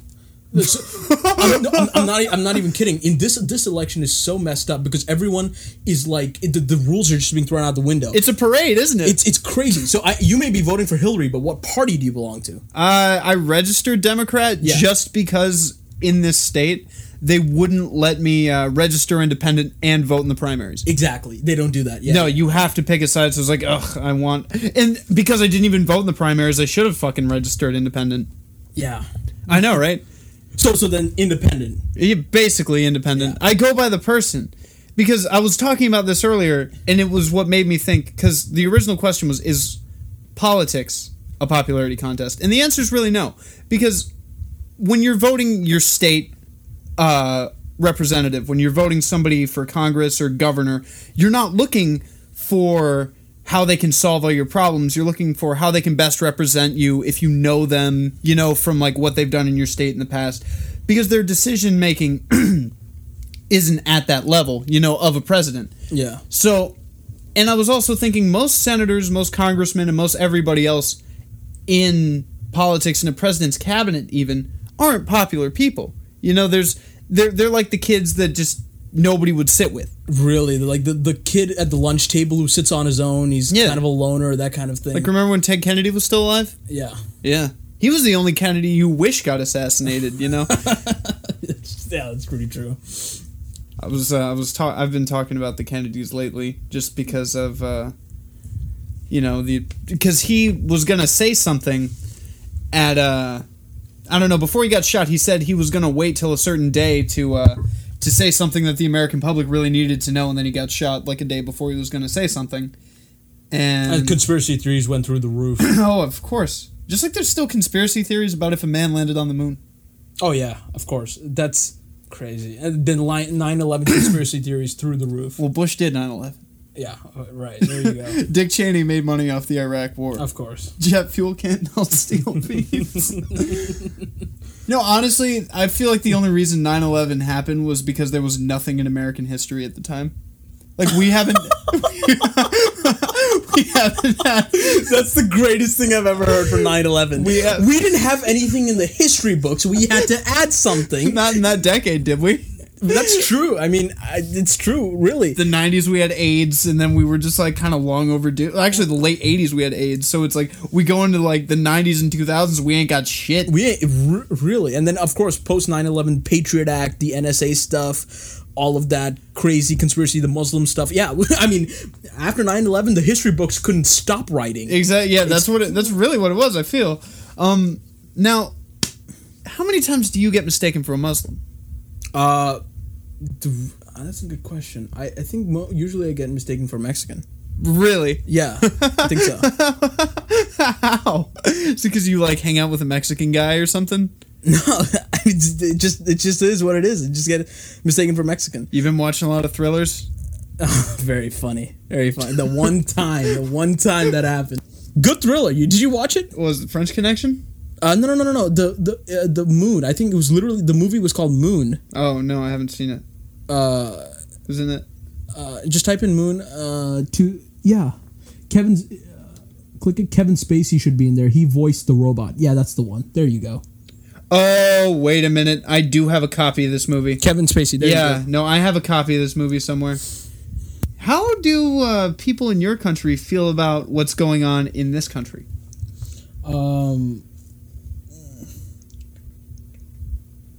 they, I don't think they really have a clue. At really? least the people I, don't, I know, yeah, they, they don't really have a clue. Is C M Chandra Babu just taking up too much? Too much of the limelight over there? Exactly. They don't know what they're they don't know what they're talking about. I don't think they know what's going on in India, really. You know, it's just. Yeah, it's, so, how about uh, Prithviraj Chavan? How does he feel about Along it? with Deputy C M Ajit Pawar. How do they feel about how does how do Indian I'll, politics? I'll tell you one. Th- oh, you know what? Here, here yeah. here's what I'll tell you. Here's what I'll tell you. The, uh, it's interesting you brought that up. This thing. I mean, I, my Facebook friends could not shut the fuck up about it. Digital India. Did you did you know about that? no, no. Narendra N- Narendra Modi was the Prime Minister of India. He is the Prime Minister of India, which is the equivalent of president, right? Uh, equivalent of POTUS. He came over. He was talking with all the tech guys, Zuckerberg, uh, maybe some of the Google guys, about essentially finding ways to make India digital India, about how ushering in new technology in India. All my Facebook friends could not shut the fuck up about it. Digital India, digital India. Yeah, no, no, no, you know, you know how uh, uh, you can change your profile picture, like for, uh, you know, when uh, the Paris attacks happened. Yeah, you could change your profile picture to, you know, support the Paris attacks and offer condolences. You know what I'm talking about? Yeah, no, I know exactly what you're talking about, the flags. You could do the same thing with Digital India. You had that app that could do that. It was so annoying. Every one of my Indian friends, Digital India. Digital India. Did it happen? yeah, yeah, really, what happened to, good question. What happened to Digital India? I don't I don't really see Digital what exactly India. What, what exactly what they're going for. Because I'm pretty sure India is the birthplace of abject poverty and diarrhea. So you have to, are you going to digitalize that? Are you going to dig- I have no idea, man. I think what it is is, you know, when you're dying with uh, from diarrhea, at least you have an iPod in your hand. I think that's what he's, he's going for. That's, yeah. You know, just die with some entertainment in your hand, something along those it's lines. It's like, they might not touch you, but this will. Yeah, Here's exactly. Jesus, Digital India. No, you're you're so right. I, I don't think they really... I haven't talked with many of them, that's another thing, but I don't think they know much about American politics. As and I don't think... I don't know why they would. Do you know anything about Canadian politics? Uh, I actually just know that their money... A book is more expensive in Canada than it is here. Really? Yeah, okay, that's I know, because every book you buy has C A N and U S A prices. But how do you think Bernie Sanders' economic policies will translate to America? It's been said that he has pipe dream economic uh, policies and ideas by respected economists such as Paul Krugman. I was just going to mention, yeah, Paul Krugman, and yeah. he's he's a he's a Democrat. Yeah. It's crazy. I, I I was surprised when Paul Krugman came and shit on Bernie. He brings up great points, though. Oh, who? Paul Krugman? Yes, Paul Krugman. It's it, I haven't looked. I know essentially the, the crux of his argument is that Bernie's math doesn't add up. Were you feeling the burn to begin with? No, I wasn't feeling the burn to begin with. Uh, you, you you know you gotta respect his honesty. You know what? He didn't change his position. The country changed more towards his positions, and that's why he decided to run. You gotta respect him for that. I, uh, no, it's not that I don't like Bernie or uh, don't like what he does or says.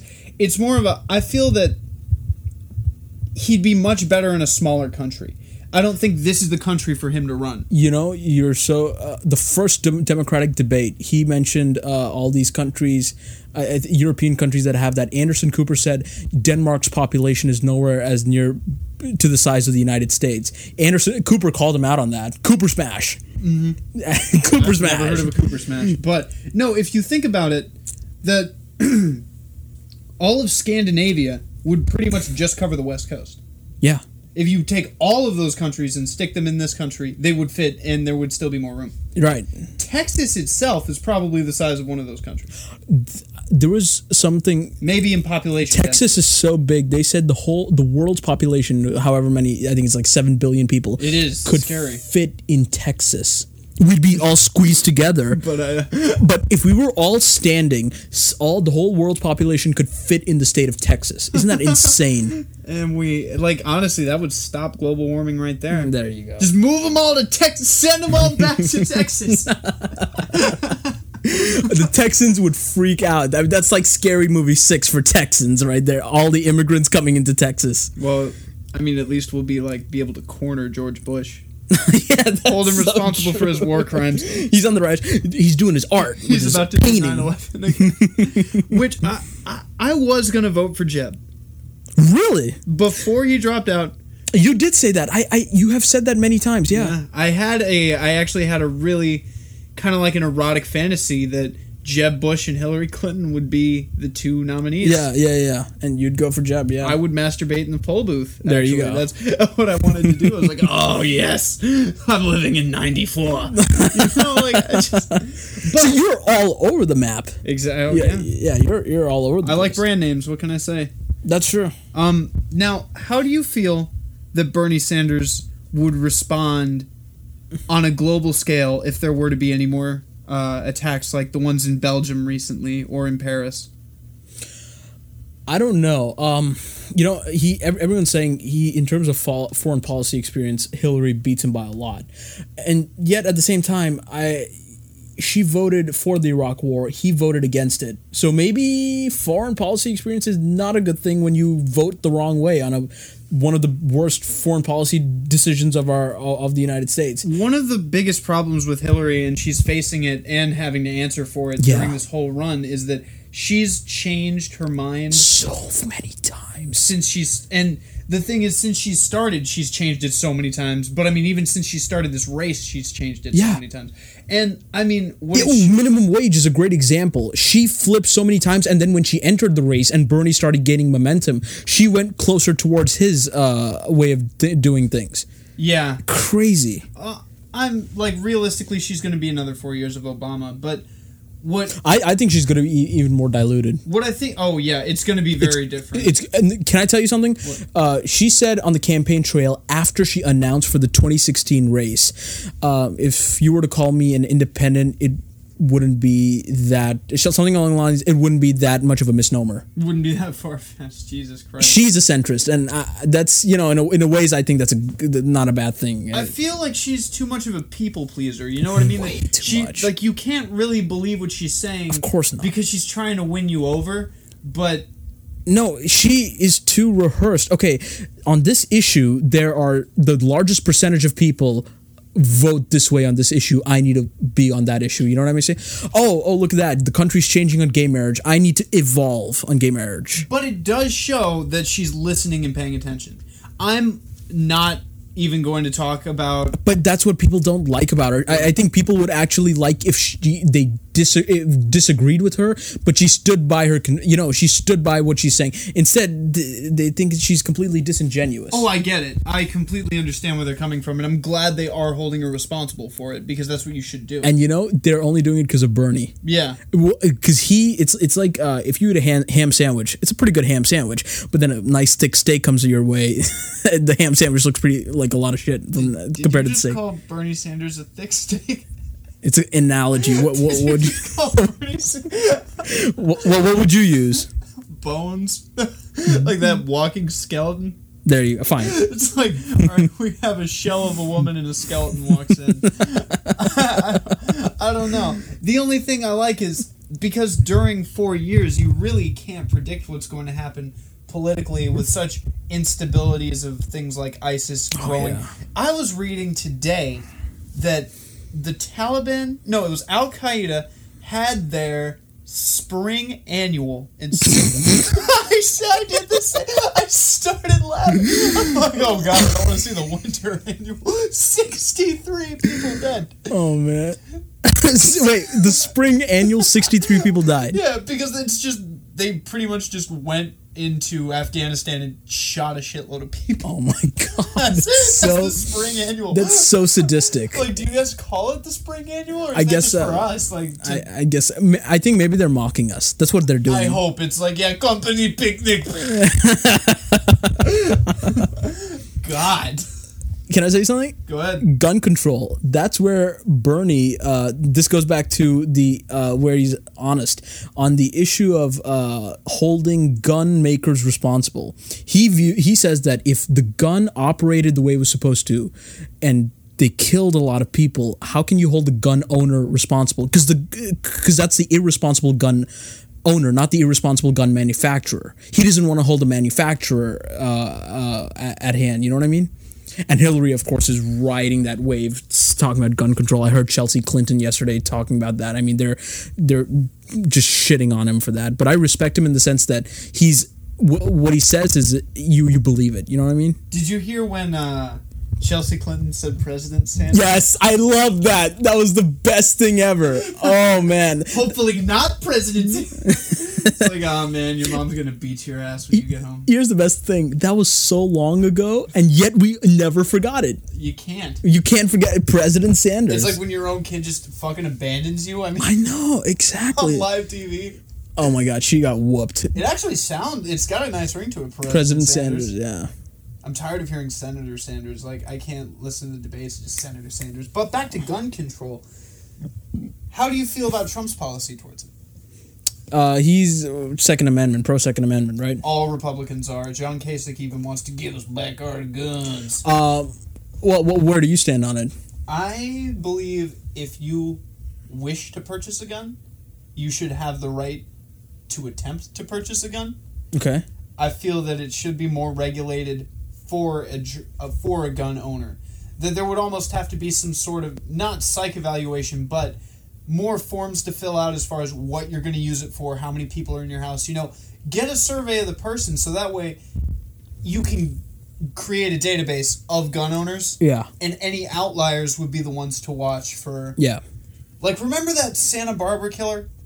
Yeah. Uh, the guy. No, it was San Bernardino, I think.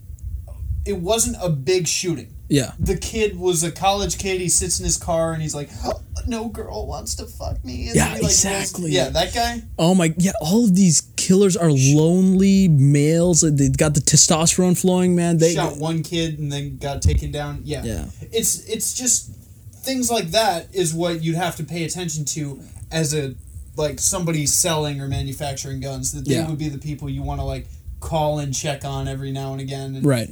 find a way to make it not look circumspect, that like, oh, hey, how are you enjoying the gun? Yeah, exactly. Want to come on down and give it a clean? I don't know. I I, I don't own a gun. I shot guns recently, and uh, I wasn't into it. Really? Okay. I wasn't into it. I went to a firing range. I paid for it, too.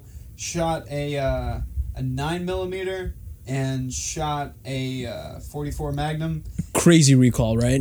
It's not even the... Re- I was okay with it. It's just loud bang... There's a hole in a piece of paper. It smells like sawdust. Like, you ever, like, almost drown in a pool and just get that shitty smell yeah, yeah, yeah. in your nose? It kind of smells like that in the whole room. So, some people, I'm not even kidding, they they get a hard-on with that. Oh, I'm aware. Yeah, yeah. It didn't happen to me. Wasn't wasn't about it. Yeah, no, it's a uh, case-by-case but basis. But I can right? understand where that comes from. Like, I saw what the appeal is, and I don't feel that it's anything to take away from anybody exactly, or yeah. make more difficult to get, but I feel that it should be more monitored. More monitored than that you do, I think, by background checks and uh, the database along the lines you were saying. And I would say something along the lines of train them. Like, seriously, just show them how it works, train them, take, you know, like when you have to get a license for driving a car, you take a written test and a, a, a what do you call it, a field test. Road where you, test, yeah. Road test, yeah, where you, you drive it. Do the same thing. Now, the biggest problem for me with personal gun ownership, and I've seen it in action firsthand, is when you give people guns, they're going to shoot each other. You get them in a room, somebody accidentally hits somebody in the face, somebody accidentally hits someone in the face three times. You got to take them to the hospital, so hopefully they're not dead. They're dead. You know, you know they're dead. You, you're trying to, like, maybe you're wearing protective gear and you're trying to... Yeah, like, but see, that's that's an irresponsible gun owner, wouldn't you say so? I would definitely say I, so. I would say that f- some stupid asshole who let off a gun... uh that irresponsible gun owner shouldn't get in the way of a responsible gun owner. You know what I mean? This also f- includes airsoft guns. some, if it included airsoft guns, dude, you'd be in jail. The, no, Jay would be in jail. Yeah, I was going to say some Jay, Jay would asshole be, named Jay. Asshole named Jay, exactly. He, he fucking abused the shit out of you. He just kept so shooting you. I wouldn't want him to have a gun. I wouldn't want to have a gun. I, should, I wait, would not. Do you guys even have amendments? What? Do you guys have amendments here? India? On, yeah, no, here in America. Because you're on green card. You guys. Does the Constitution apply to you? Look, I, I was I was telling my mom, Mom, the Constitution applies to us immigrants as well. I mean, I can speak freely in this country. There's freedom of speech. And then it occurred to me, well, I don't know if I can even buy a gun. I don't know if that's possible. And she said, I don't think it applies to us. Hmm. Interesting. Yeah, I know. But they did let you have... No, you can buy a gun. I think so, too. I've I'm, my no, my mom's not going to allow it. You have She's, a driver's license, right? Exactly. That's there, all you need. There you go. There you go. Yeah. Yeah, no, it's not a... I mean, I, I'm aware... But to be... No, to be fair, no, you're making it sound like a driver's license is nothing. To get the driver's license, there was plenty of paperwork and, and visa stuff and, and, and biometric data stuff that I had to go through. Oh, did they actually fingerprint you? Oh, absolutely. Are you fucking kidding me? Yeah, yeah. Oh, my God. They didn't do it for you? I had to get fingerprinted for my job, but not for my driver's license. No, I just had to provide them with my birth certificate, my... uh social security number, like a hard copy, and then like another form of identification, and I was good, and passed the road test, and I was good. Oh no, hold on, I'm remembering wrong. For the visa, I had to get uh, fingerprinted. Right, I can but see. But see, it. To make the visa legit, you need a fingerprint. Yeah, no. And I... so, and to make the driver's license legit, you need the visa. Oh, okay. So basically, you need the fingerprint for the driver's license. You know what I'm saying? Right, but they didn't fingerprint you at the D M V. They did not. All right, well, that's good. So yeah, it's it's it's nice. You know, I was also saying earlier, I would vote for Bernie if he made, like, some actually radical changes. Like, if he made red lights illegal, I would vote for him.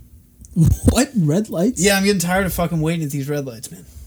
Illegal. Yeah, just just get rid of them. Just hire somebody from the county of each state to pop every single red bulb so it's just yellow and green. Why not just pop the fucking cameras that uh, that g- capture you at the top, you remember? Yeah, those are... Oh, I got told by Plated, actually. Did you get told by Plated? Remember when you saw the Hateful Eight? Yeah, no, I know. Uh, did that happen to you? Uh, maybe my mom didn't show it to me. Mm-hmm. Maybe uh, my dad took care of it. Nothing. I heard nothing. No shit. I was totally good. I went to uh, went to see Rihanna. I, I took a friend to go see Rihanna. And, nice. Uh, When when was this? That was like three... No, that was like a month ago.